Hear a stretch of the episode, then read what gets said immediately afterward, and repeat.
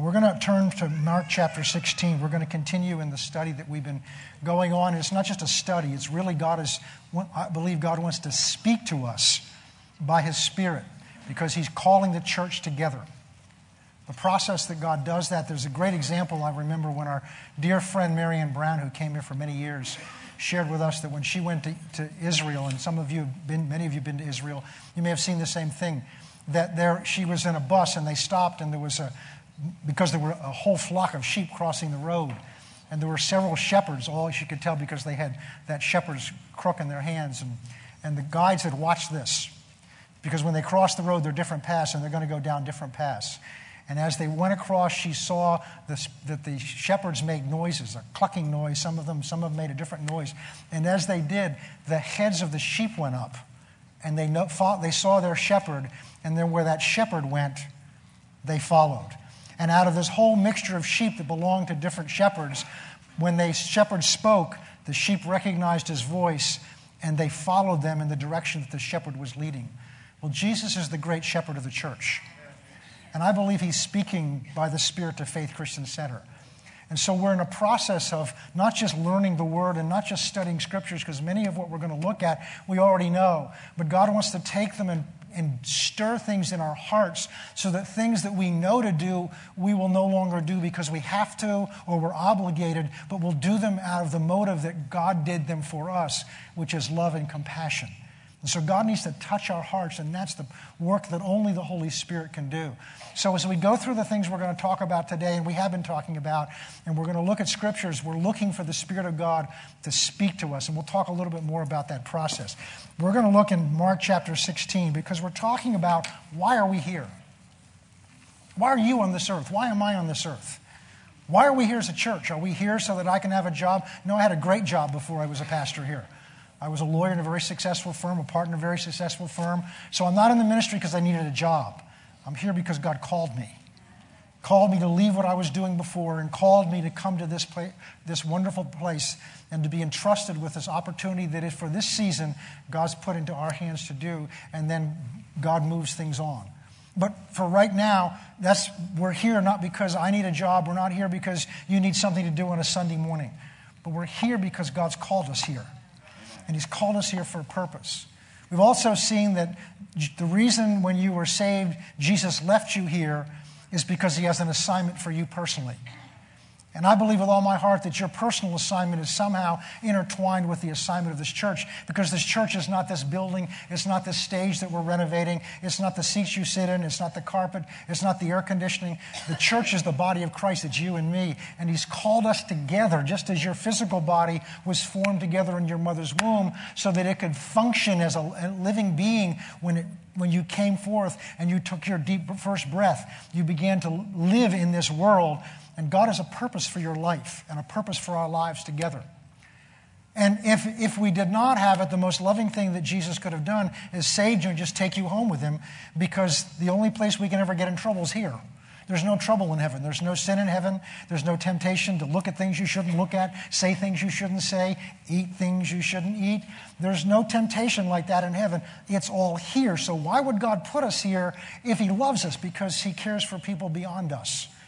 There's some things God wants to do, and it always involves people because God is a God of people.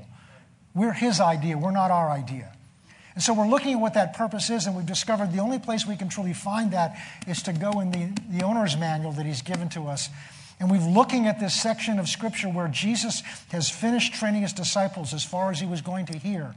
And he's been crucified, he's been raised from the dead, he's walked among them for about 40 days, and he's about to be ascended into heaven. And these are the last instructions he gives them. And these are the instructions he gives to the church because those first apostles, those first 11, are part of the body of Christ just as much as we are. They're not some illustrious group, they're just the first part that's gone across. The rest of us are here as part of that same body to carry out that same work. So we're going to read here starting in verse 14. Later he appeared to the eleven as, he sat the, as they sat at the table. He rebuked their unbelief and the hardness of their heart because they did not believe those who had seen him after he had risen. And he said to them, These are the instructions Go into all the world and preach the gospel to every creature. He who believes and is baptized will be saved. He who does not believe will be condemned. These signs will follow those who believe. In my name, they will cast out demons. In, they will speak with new tongues. They will take up serpents, and if they drink any deadly thing, it will by no means harm them. They will lay hands on the sick, and they will recover. So after the Lord had spoken to them, he was received up into heaven, sat down at the right hand of God, and they went out and preached everywhere.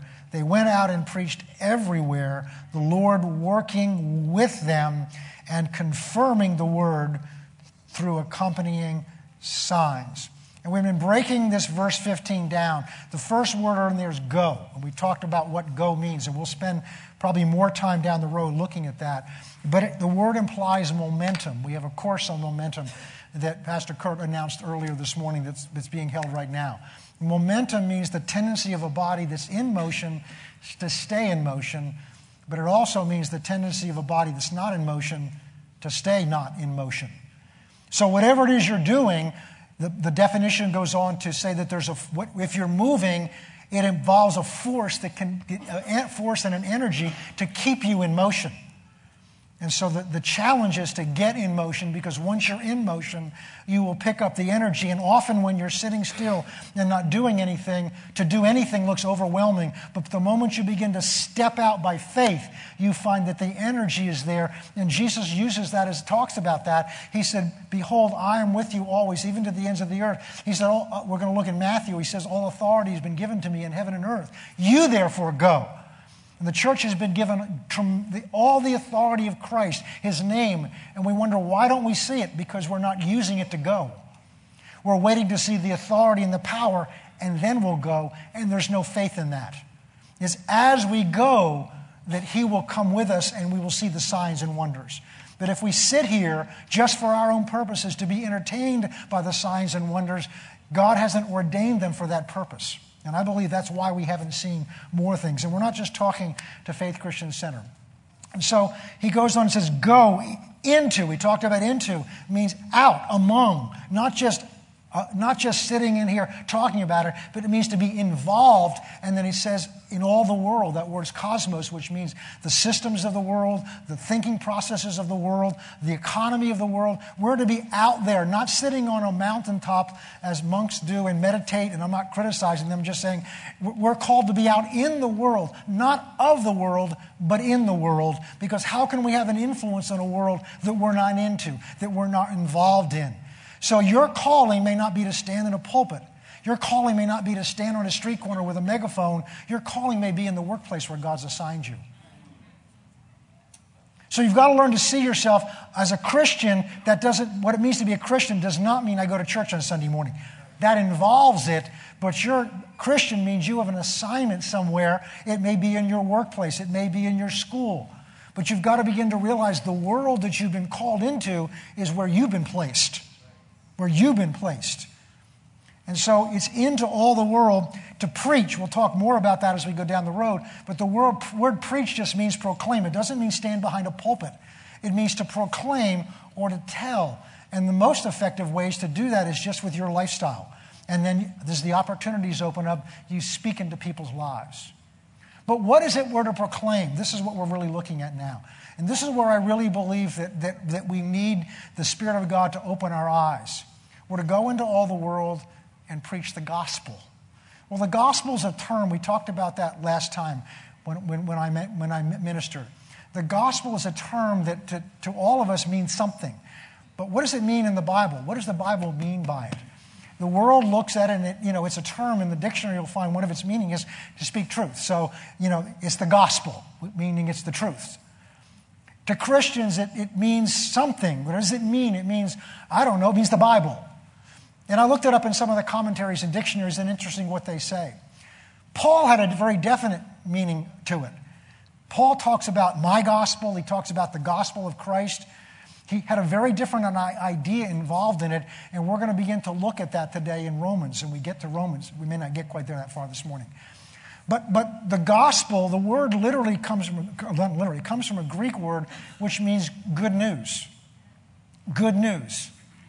And so, what we were looking at last time is, and, and what I'm what I'm finding, because I'm on a journey with, along with you in this, the Spirit of God's been challenging me and has to challenge us. And he does, he's doing with me with, with questions. And I want to talk a little bit about this process because before we really get into what the good news is, we touched on it last time.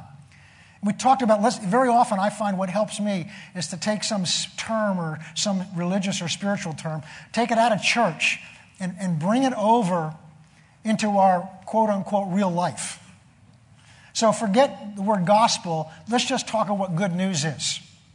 So get out of church in, in your head, don't leave, but get out of church in your head and get out into, into the, the, what we think of as the real world, although this is the, this is the real world. And what is good? We all know what good news. You know, you know, the specifics of it may be different to you and different to me, but we can recognize good news. So when, when your boss calls you in and you've heard that there are layoffs planned, and you go in nervously, and the boss has you sit down and says, I've been watching you, and, and I see character, I see integrity in you. You're here on time. And I know you're a Christian and you have a Bible, but you're not using this time to work that I pay you for to read your Bible and talk to other people. You're doing that on your own time. And I see, I see, I see things about you, favor. I don't know quite what it is. And so our a supervisor's left, and I want to offer that position to you. Now, is that good news? Yeah. So it's not hard. I don't. Pray. That's good news. You get a raise. That's good news because Good news is something that's good, right?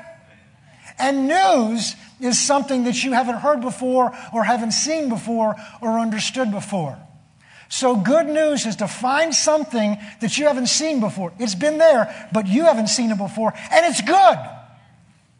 Now, when that happens outside of religious terms, it happens in your real life. What would you do? You got Friday, this Friday, your boss does that to you. He's promoting you with a big jump in pay. Would you call your husband or wife? Would you go home and tell anybody about it? Look what God did for me. I was in trouble. We were getting things. I don't know how we were going to do it. I remember one time when we were, I was practicing, I was in, we were in Bible school, actually, we graduated. And, and, and it's a long story. I've shared it as part of our testimony several years ago. But we were, these were so tight, we, they, our ends weren't even getting close to meeting. And I have just always had the view that God was my source. And because God was my source, when I needed a raise, I didn't go to my boss, I went to my source. And I asked him for a raise. And I've shared my testimony of three different times dramatically that God did it, in each time in a very different way. And this was one of those times, and I remember that I remember my, I just, I, I, was, that morning I'd gone in and said, God, I can't wait any longer. My family's going to suffer if I don't say something. And I've always told you, Lord, I would never ask my boss for a raise. I would always ask you. And I've asked you, and I don't see anything. I really have to, I have to do something today. So at the end of today, I'm going to have to go and talk to my boss. And I sat down in my office to start, and my boss walks in. He said, John, I've been watching you, and I've not known what to do when you came here because you have experience and I don't know quite what to do with you, but I've been very pleased with what I've seen. So I've decided as I look back over the six months you've been here that I haven't been paying you enough. So I'm going to double your salary. And I'm sitting there smiling, saying thank you on the outside. And then as he got up, he reached into his pocket and pulled out an, oh, by the way, I realized I should have been paying you this from the beginning. So here's a check to make up what I should have been paying you from the beginning.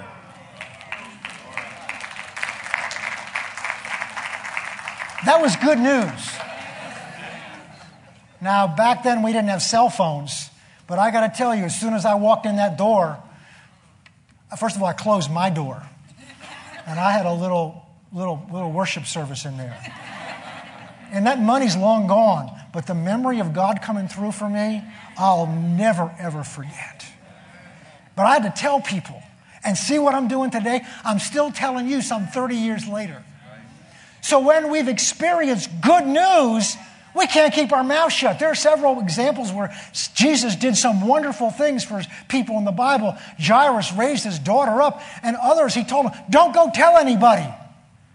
And they, they, they rushed out and they couldn't keep it to themselves. Why? Because it was good news. And my question that I ask myself is if this is good news, why do I have to make myself tell people? If this is good news, why do we have to have classes to inspire people and challenge people? Why do we have to, and we, I don't do that here, why do we have to use guilt to tell people this is what we should be doing? I didn't need anybody to tell me to go home and tell my wife or everybody else I could find. My classmates, I told them all over the place. Why? Because it was good news to me. So maybe we've really not seen the good news of what God's done for us, or maybe it's been so long ago that we've seen it and understand it with our minds, but we've lost touch with the real experience in our heart. And so that what used to be a, a passion I had, not because I had to, because I couldn't keep my mouth shut because of the good things God had done for me. Maybe I've lost touch with those things, or maybe you never really experienced that. So that's what we're after. We're after to see what the, the good news is in our life in a way that we can't keep our mouth shut. Because I'm telling you, what God's done for you, when you truly see what God's done for you, you can't keep your mouth shut. You have to work hard to be under the control of the Spirit. You have to be like you're like Jairus. Who, I know Jesus said, "Don't tell anybody." I can't. I can't. It's like it's like Peter and John when they were arrested for, for, for G, speaking Jesus' name over the man that was lame at the big gate beautiful. And they bring him in and they don't know what to do with him. And finally they just said, well, you know, let's beat him and send him out. Just command him not to do anything in his name anymore. It Tells you where the, where the problem, where the authority is, where the problem to the devil is. And their answer is, whether we should obey you or not, we don't know. All we know is we can't help but say the things we've seen and heard. We can't help it. Whether we're supposed to or not, I don't know. But Peter's basically saying, I can't keep my mouth shut because I've seen my Savior die on that cross and I've seen him raised for the dead. And I denied him three times. I cried bitterly. I failed him. At, his, at the most crucial moment of my life, I failed. But when he was raised from the dead, he came to me on the shores and lovingly looked in my eyes and forgave me and restored I can't be quiet about that. So we need to ask ourselves, allow the Spirit of God to ask us some questions. Let's go to 2 Corinthians chapter 4. I was going to launch right into that, but we're on a journey together to allow the Holy Spirit to work in us the changes that He wants to work in us. 2 Corinthians chapter 4.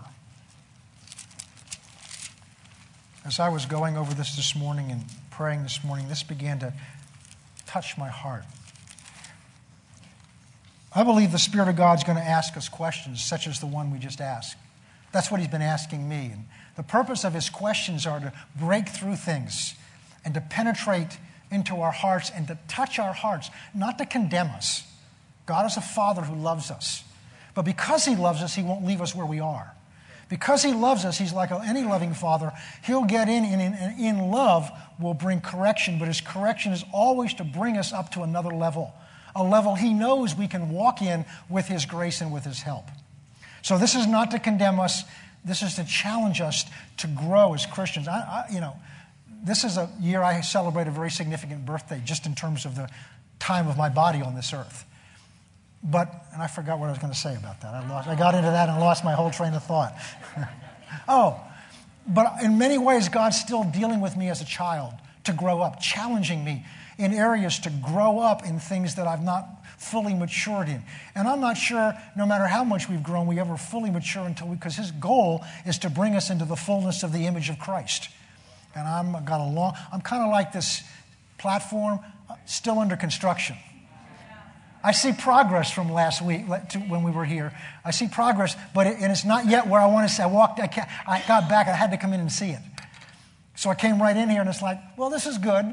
And you know, you know, but I was hoping to see more. And then I walked around a little bit, and I could see some of the work they did behind the scenes that you can't see from out there, which is preparation.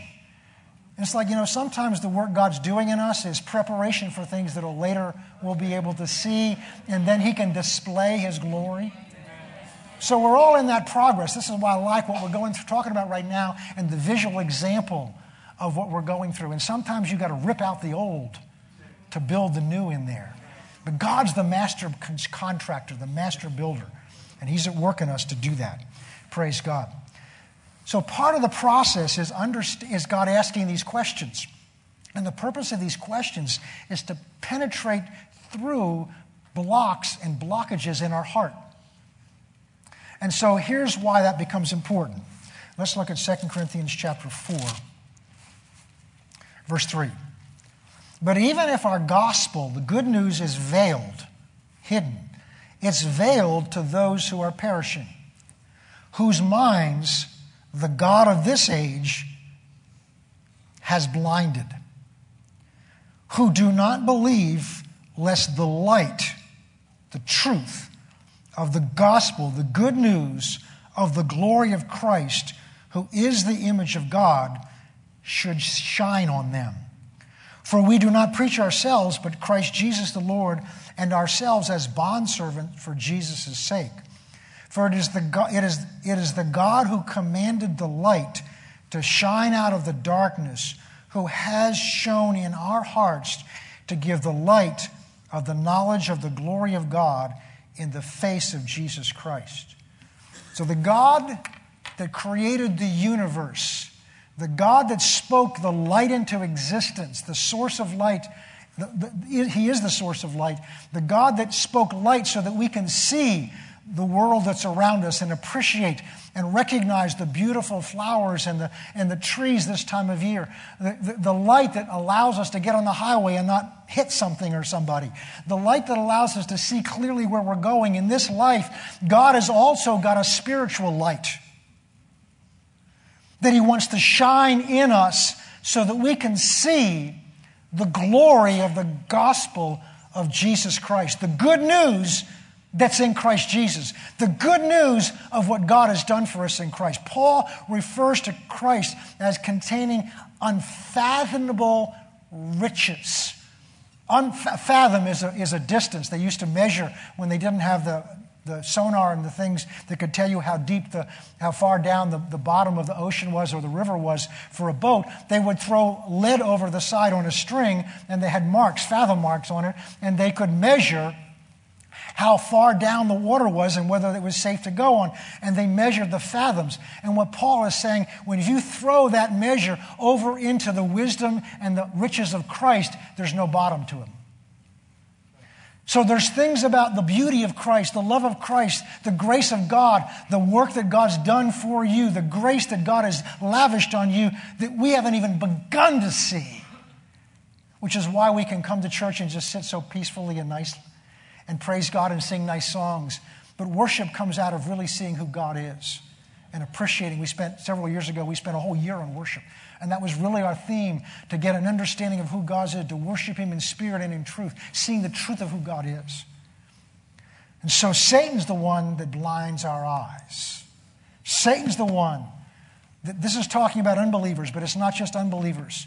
It's the process of, of, of seeing who God is in our hearts and allowing that to touch us, to see the good news of what God's done for us.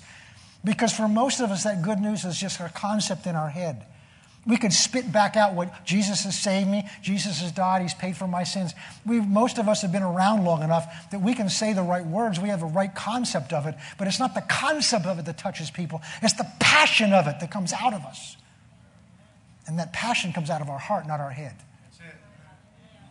And Satan's the one that tries to keep a veil over our hearts that not just, you know, before you were saved, it was that veil over your mind that didn't really see who Christ was and what he'd done for you. But after we're a Christian, we still has, there's a veil there he tries to keep over our hearts so that we can experience the good news, the grace, the love that Christ has for us. And here's, the, here's one of the evidences of it because we become critical and judgmental of other people. We're, we're looking at what's wrong with other people. And the reality is, when we're always looking at what's wrong with other people, it's because we're conscious of what's wrong with us. But it's always much easier to look at it in other people. That's why Jesus said, before you go to take the speck out of your brother's eye, make sure you've removed the beam that's in your eye. What do you think allows you to recognize the wood that's in someone else's eye? It's because you're looking over the top of the wood that's in your eye. So the question God asks me is what is it in your heart that makes you so aware of what's wrong in that person's heart? Questions. Satan tries to blind us so that we can't see this.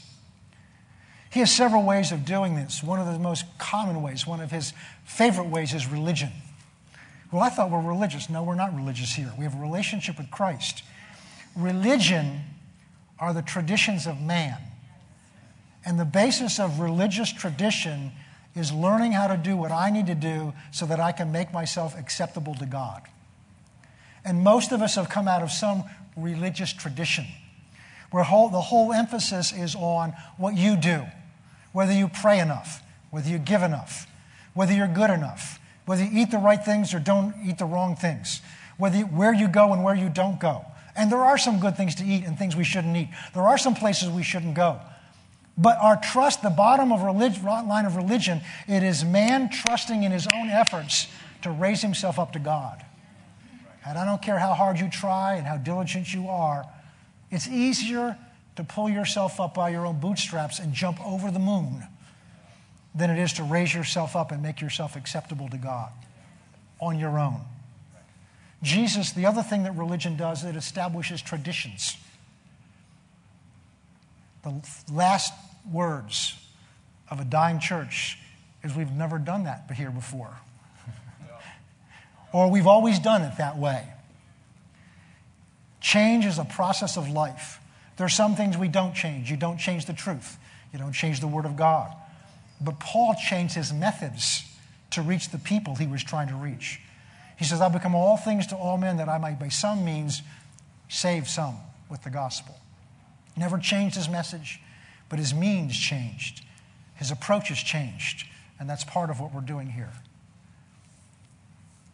But religion establishes traditional. Jesus said, Your traditions frustrate the Word of God. Our traditions get in God's way. Our traditions get in the way of God. Well, this is how we do it. And you've got to understand because we're creature, we're human, part of our human nature is we, we love habits. Basically bad ones, but we like them. Okay? We, we, we have we like to, to do we don't like change. We like to do things the way we've always done it. And the greatest proof of it is you sit in the same seat every week.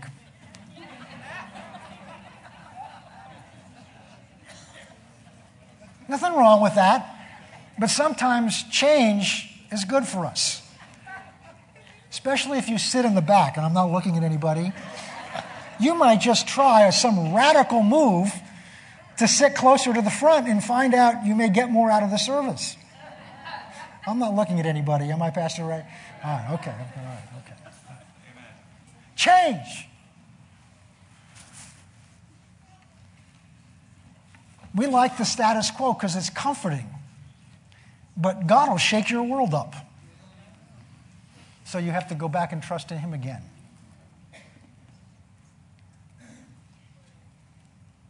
So, religion is one of the ways Satan veils the truth.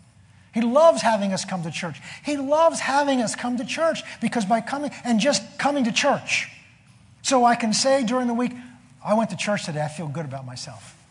I was good today, I was faithful. Do you know the latest statistics say that the average Christian, 62% of the people that consider themselves regular church attenders mean every other week, twice a month by that. 62% of the people that were interviewed by the Barna Foundation, they were said, Are you a faithful church attender? Yes. How often do you go to church? At least twice a month.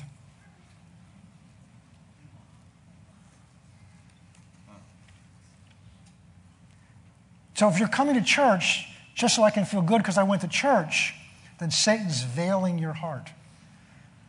He's deceiving you so that you're being robbed from the opportunity that is here every time we come to church. we talked about worship, we talked about the opportunity that we have, that every time we come here to worship, we have an opportunity to have an encounter with the living God. The God who parted the Red Sea, the God who created the universe with his words, the God who knows everything. He knows who's gonna, he knows the lottery number for tomorrow. Is he going to tell you? Most likely not. oh, God, if you just tell me the lottery number, it would solve all my problems. Yes, and did you learn to trust in the lottery and not tithe and find out how faithful God is? He is the source of life, truth, light, energy. Everything you need, God has for you infinitely. And the Bible says in Ephesians chapter 1 Blessed be the God and Father of our Lord Jesus Christ, who has blessed us with every spiritual blessing in heavenly places in Christ Jesus. Romans 8 32, he says, He who spared not his own son, but delivered him up for us all, how will he not also together with him freely give us all things that he has? Then how come I don't have more? You have not because you ask not. And when you ask, you don't believe that God's really going to do it because you don't know how good He is, how much He loves you. And when we do, it moves us. We can't just sit still. We have to tell somebody. We have to tell somebody. So, religion, traditions,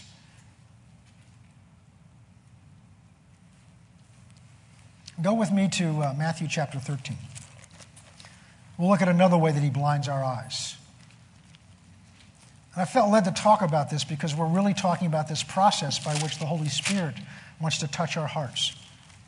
Otherwise, we're going to come away with things, well, I've heard that before, I know that. And when we go out and we won't do it. The measure of what you know, what you really know in your heart, is what you're doing. James says that in chapter, James says, Be ye doers of the word and not hearers only. Because when we hear the word and don't do it, we deceive ourselves. Jesus said it differently. He said, if you, if you, if you hear the word, but you don't do it, you're like the man who built his house on the sand. When the storms come, the storm will knock your house down. But if you hear the word and then you do what you hear, you will build a foundation under your life, which is the word of God. It only gets built into your life as you do it, not as you hear it and say, Yes, amen, I agree with that. And as you begin to act on this word, it becomes a reality in your heart, and now it becomes a reality in your life, and now you have to share it. You can't keep quiet about it. So, the measure of how real the good news is to us is not when we say amen in church and we shout and jump and sing in church, it's what we do out there. It's what of this we carry out there, not out of obligation, but because I love to do it. It's the passion of my life. So, the things we need to discover. Matthew chapter 13. This is a powerful parable. We're not going to go through it all. We're going to start in verse 18. But Jesus says at the beginning of this something very significant. He says to his disciples, If you can understand this story I'm about to tell you, then you can understand everything else I'm going to tell you. But if you don't get this, you'll miss the rest of it. And he said, I speak in parables because there are many out there in the crowd that follow Jesus around just like they do today for different reasons. Some of them, some of them followed around because he healed the sick. Some of them followed him around because he fed them. Some of them followed him around because they were seeing exciting things. Some of them followed around because they liked what he was saying. But after he performed his miracles, after he says in Matthew chapter 4, that he said, verse I think it's 34, uh, he said, he said, you know, he went, he went out healing everyone that was sick in that group. And then it says in chapter 5, he withdrew up on the mountain. And he began to speak what we call the Sermon on the Mount. But he didn't pick his 12 disciples and say, You guys follow me. He went up on the mountain and said, And whoever came up to hear him, he spoke to. So he only spoke the secrets to those who were interested in hearing what he really had to say and followed him because of who he was and because of the, the impact he was having on their life, not because they were just seeing good things happening. And that's still true today. So he said, For you, if you can understand this, then you can understand everything else that I'm going to tell you. And it was a story about a farmer who sowed seed. And the way they sowed seed then is they would just throw it out. And he said, some of that seed fell on the road. Some of that seed fell beside the road where the ground was hard, but there was ground. It just wasn't very deep. Some of it fell out into the field where thorns grew up and thistles and weeds grew up. And it choked it. And it didn't produce very much. The first seed, uh, birds of prey came in and just ate it before it ever got into the ground. And then that that threw, fell on the, on the soil that was, that was thin and narrow, it, it took seed, it took root, but the roots couldn't go down deep. They went out, and when the sun came up in the heat of the sun, because the roots couldn't go down into the soil where the water was, it dried up and burned up. And then the seed that fell among the good soil, but fell where there was other things planted there, weeds and thistles. It grew up, but because there were other things in the soil competing for the nutrients in the water, it grew up, but it didn't produce very healthy fruit or no fruit at all. And now he begins to explain to them what this is about. Verse 18. He goes on to say that the word, his father is the farmer, and the seed is the word of God. Therefore, verse 18, hear the parable of the sower. When anyone hears the word of the kingdom of God and does not understand it, the wicked one comes and snatches away what was sown in his heart. So it never takes root. Yet, even now, as we're speaking, there are distractions that are coming to some of you so that you don't hear what's being said. Just literally hear the words. Your mind's wandering. And I understand, I've been there too. Your mind's wandering, which again, I'm not looking at anybody. The closer you are, the fewer distractions there are. Now, I'm not looking at anybody. But Satan comes. Understand that. There's a spiritual warfare that goes on when you're hearing the word because he doesn't want it planted in your heart because he knows what that word will do if it gets into your heart. So he tries to snatch it away so you don't even hear it and don't understand it. Verse 20. But he who receives the seed on stony places, that's he who hears the word and immediately receives it rejoicing. Wow, what a great message that was. Oh, that moved my heart. And walk out here and just forget about it. Nothing changes. Said, they receive the word on stony places, hear the word, and immediately receive it with joy. Verse 21 And yet he has no root in himself, but endures for a while. But when tribulation or persecution arises for the word's sake, immediately he stumbles. Verse 22, this is the one I wanted to get to. Now, he received the seed among the storm, thorns is he who hears the word, and the cares of this world and the deceitfulness of riches choke the word, and he becomes unfruitful. But he who receives the seed on good ground is he who hears the word, understands it. He who indeed bears fruit and produces some hundredfold, some sixty, and some 30. So, in the process that God is taking us through, to take the good news and to touch our hearts with it, to remove the veils that allow us to be so complacent, the veil that allows us to live in a world that's dying and going to hell with suffering all around us and become callous and, and not bad people, just it doesn't move us anymore. Or maybe it's never moved us.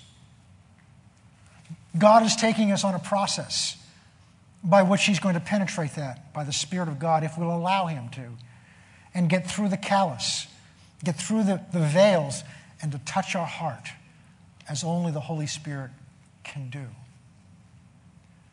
And the traditions, our traditions, our religious way of doing things will get in the way.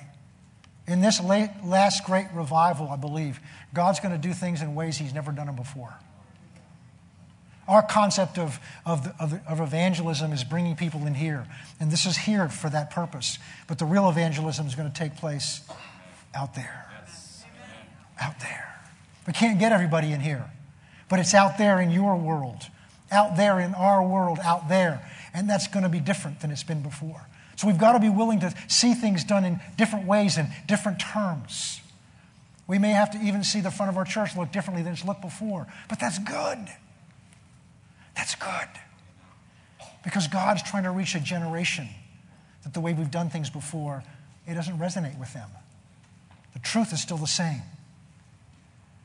But the one that's more subtle, the one that we battle also is that, that Satan tries to sow into our hearts the cares of this world. And they're real. That's the issue. They're not fake things. Whether you're going to have uh, you know, enough money to live on this year, whether you've got a retirement fund, whether you've got, whether you're, de- whatever the practical issues of your life right now, they're real. They're not to be ignored. But understand this that there's a spiritual warfare going on, and Satan wants to use those things to sow into your heart distractions so that the Spirit of God cannot fully impact your heart with the Word of God that will change you. Satan understands this process better than the church has understood it. And Jesus talks about this earlier on in that sermon that I referred to because he talks about what is your heart really seeking after. And he says the, the, the, the, the, the, the window, just as your eye is the window of your body, it, it lets what light, it determines what light gets in. In the same way, your heart is the window to your spirit and your soul. And Jesus said, if your eye is evil, it says in the King James, but the word actually means diseased, then the light that's getting in you is darkness. And what that's talking about is if you have a cataracts or your eyes have a disease or, or just, you know, poor eyesight, light's getting in, but you can't see clearly. And those that have had cataract surgery, most of them that I've talked to said, it's amazing. I can suddenly see again. There was light getting in, but I couldn't see clearly forms were changed, and I, I, so I had to wear glasses, and it got to the point where I finally had to have those cataracts removed. But once that, once that cloudiness was removed, the light could get in as it was getting in before, but now it was getting in accurately. And then Jesus goes to talk about our heart. He seems to change subjects in verse 19. He says, he says, because you know, man cannot serve two masters. Cannot serve God and mammon, things, this world. Either we'll love the one and hate the other, or we'll hate the one and love the other. But you can't love both. And then he says in verse 20, interesting thing, he starts talking about the stuff we need to live on. So he says, therefore, take no thought about tomorrow, what you're going to wear, or what you're going to eat. He's not saying don't plan. He's not saying don't go to the grocery store. He's not saying don't make a list for your husband to go shopping. He's not saying those things. He's saying, don't consume your heart with them. Don't invest your heart, your caring in those things. He says, just look around you. Look at what our God is like. And this is a great time of year to do that. Look at the birds of the field. Look at the birds. We were doing this on our trip. We're just watching the birds. And they're looking around and they'd find this here and find that there and carry a twig. There's this wonderful in this pond behind us, there's this wonderful pair of swans out there. And she sits on the nest all day and he's out finding food to bring to her. I've never yet driven by there and him, see him wringing his wings. I don't know what we're going to do, dear. I just couldn't find anything.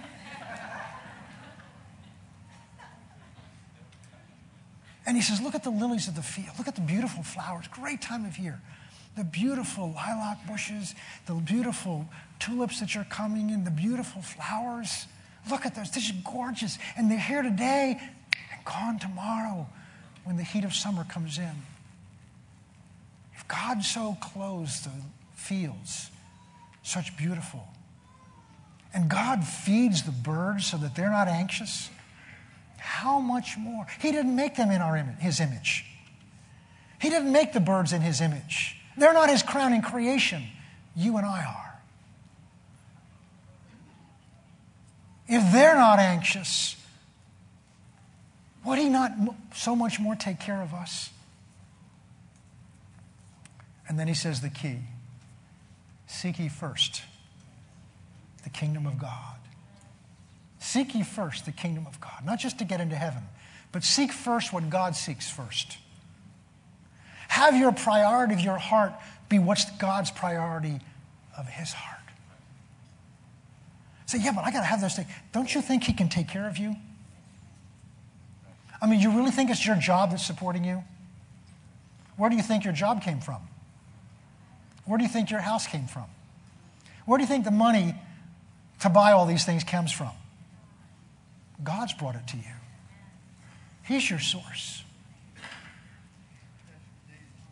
In Hebrews chapter 13, where he's talking about not being worried about money, he says, Don't you understand that God will never, in the Greek it says it three times, He will never, no, never, no, never forsake you and leave you cast down.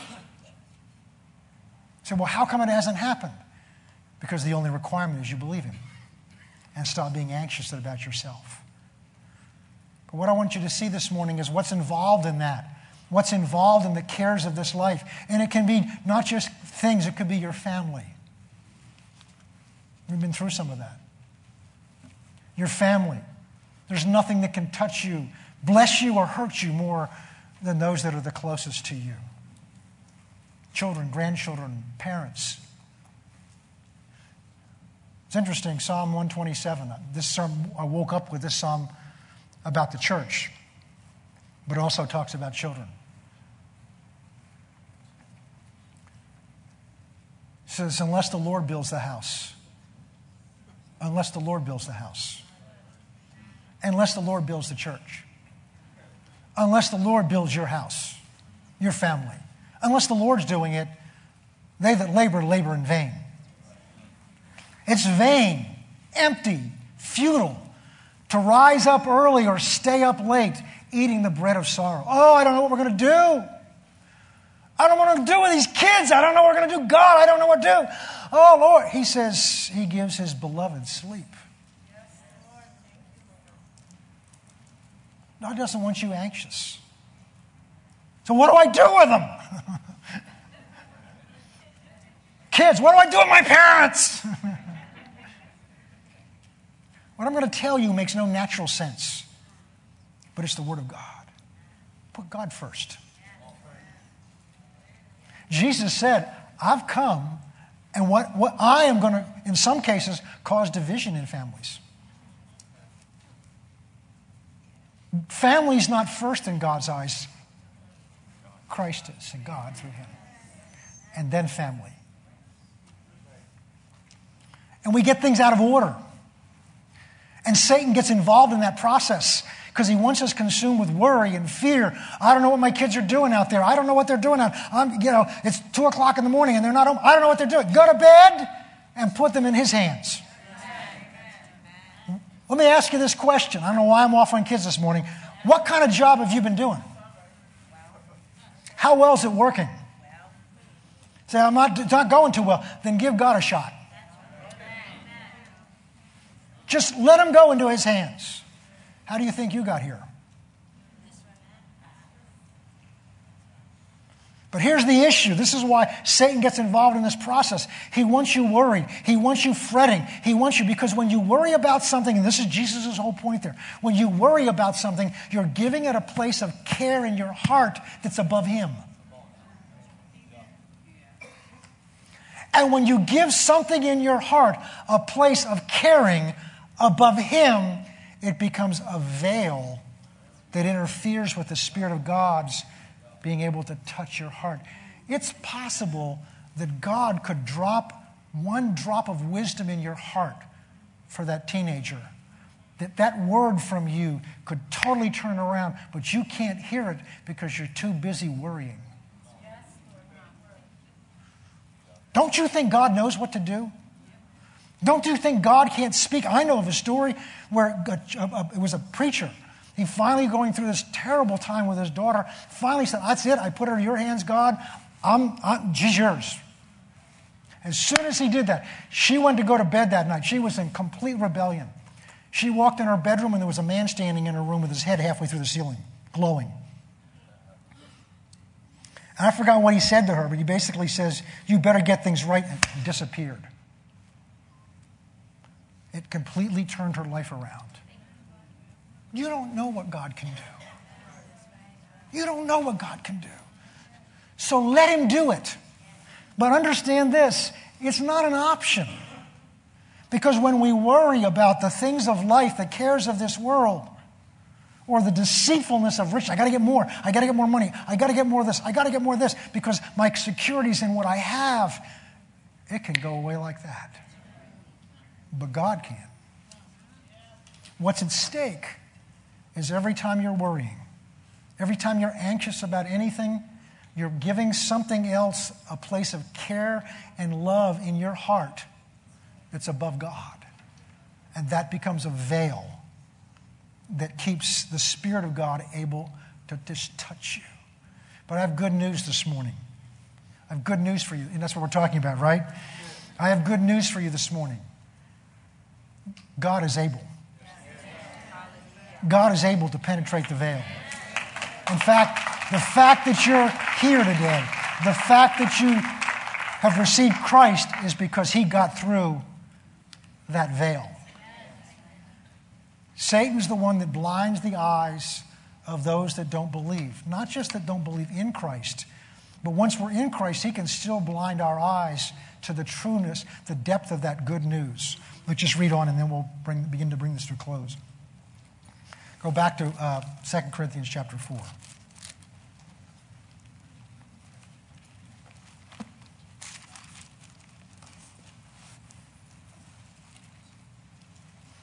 Verse 6.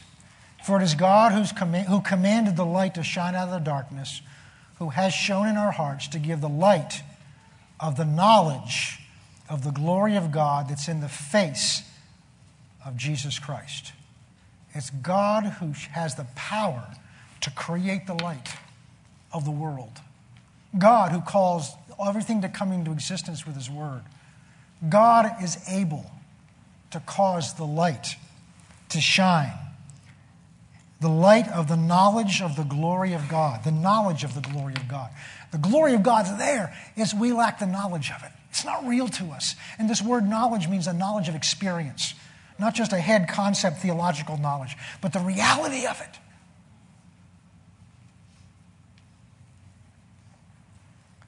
I got news for you. If you have a loved one that's going on to be with the Lord and is in heaven, as much as they love you, as much as you may miss them, given the opportunity to come back, there's no way.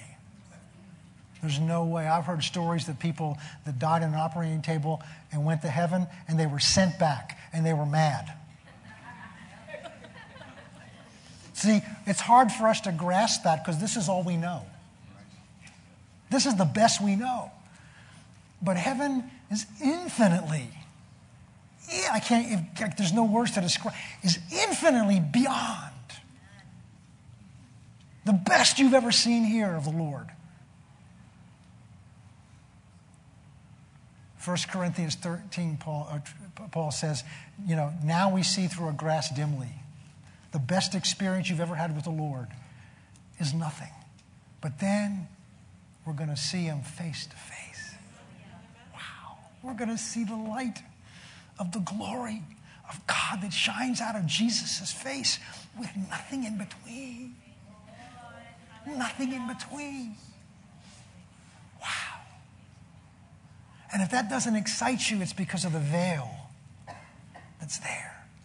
And all God wants to do, I believe, this morning is just begin to get us conscious of where we really are. God already knows. He's not sitting in heaven saying, Oh my gosh, FCC, do you see where they are? Wow. No, he knows. He's trying to get us to see so we'll wake up and ask him to bring change in. All he needs is our permission to come in and begin to work his change in our. So the question today is are we willing? Are we willing today, Faith Christian Center? Are, are, am I willing as an individual to say, Jesus, I want the Holy Spirit? to begin to penetrate the veils that I have built or the Satan has I've let Satan build in my heart. And begin to touch and let the light shine through because once that light begins to get through. I had an experience with God while we were away. Just a, it was a momentary one. But I got, I, I got so excited, I could have walked on water. It changed how I saw everybody and everything. And then I desperately wanted to go back and grab it again. And when I couldn't grab it again, I got scared or frustrated until I realized I didn't make it happen to begin with. It's God. See, He knows how to do this. You don't have to get in charge of it and figure the program out. You just have to ask Him. You just have to ask Him. Lord, I want that. So we're going to just close our eyes right now. And I'm going to pray for you and for me too, because this is my journey as well as yours. I'm going to pray and we're going to ask God, and in your own heart, we're going to just be quiet for a few moments. And between you and God, just ask Him whatever it is you want to ask Him right now. Jesus said in several places, Behold, I stand at the door and knock. If anyone will open the door, my Father and I will come in and we will sup with you, fellowship with you. Say, well, I'm saved. He came in. Yeah, but he wants to come in in his fullness. He wants to come in in his fullness. He wants to fill you with all of his fullness. Thank you, Lord. Thank you, Jesus. If you're listening by radio, I encourage you to do the same thing. Thank you, Lord. Thank you. Thank you, Jesus. Thank you, Lord. Thank you. Thank you. Thank you, Lord. Mhm. Thank you.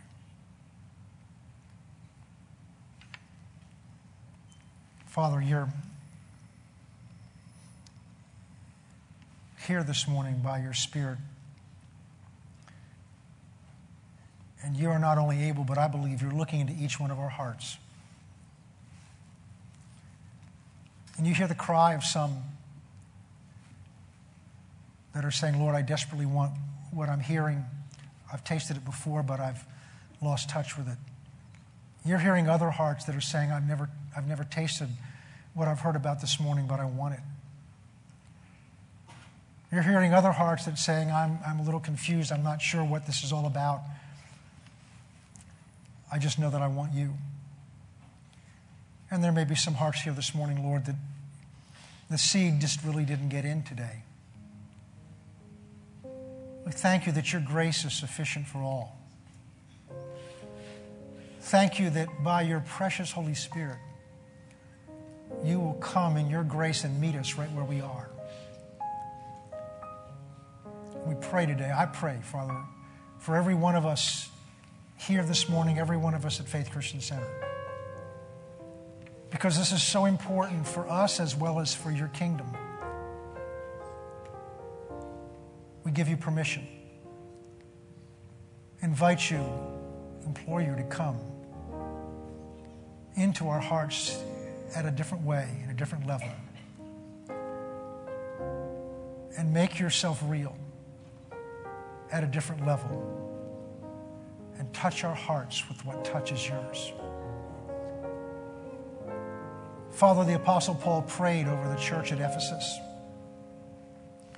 that you would strengthen them, and I pray today over us by your Spirit with might, with power in our inner man, that Christ may be able to live his life in us, for us, and through us.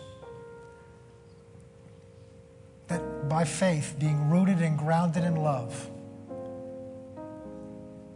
we would come to know, together with all the saints, the breadth and length and height and depth, and to know the love of Christ that passes all natural understanding. That we may be filled up with all of his fullness. And our confidence is that you, who are able to do exceedingly abundantly beyond all that we can ask or think, according to the power of your Holy Spirit who works in us, to the glory of God the Father in the church. Amen and amen. I would just encourage you through this week in your private time. It can be in your car. Just talk to God about this. Lord, ask me questions that I need to have asked to find out where I am. These are questions I felt God asking me and to share with you. But there may be others. Begin to see the Holy Spirit knocking at your door so that you'll open it wider and let Him in more to do His work. He's so gracious and so wonderful. Encourage you in this. And we'll pick up back here with this because God wants us to know the good news so that our face becomes a billboard and our lives becomes a testimony. It says in Revelation, and they overcame him by the blood of the Lamb. We know that. And the word of their testimony. So, our testimony, our story of the good news of what Christ has done for us is part of our salvation.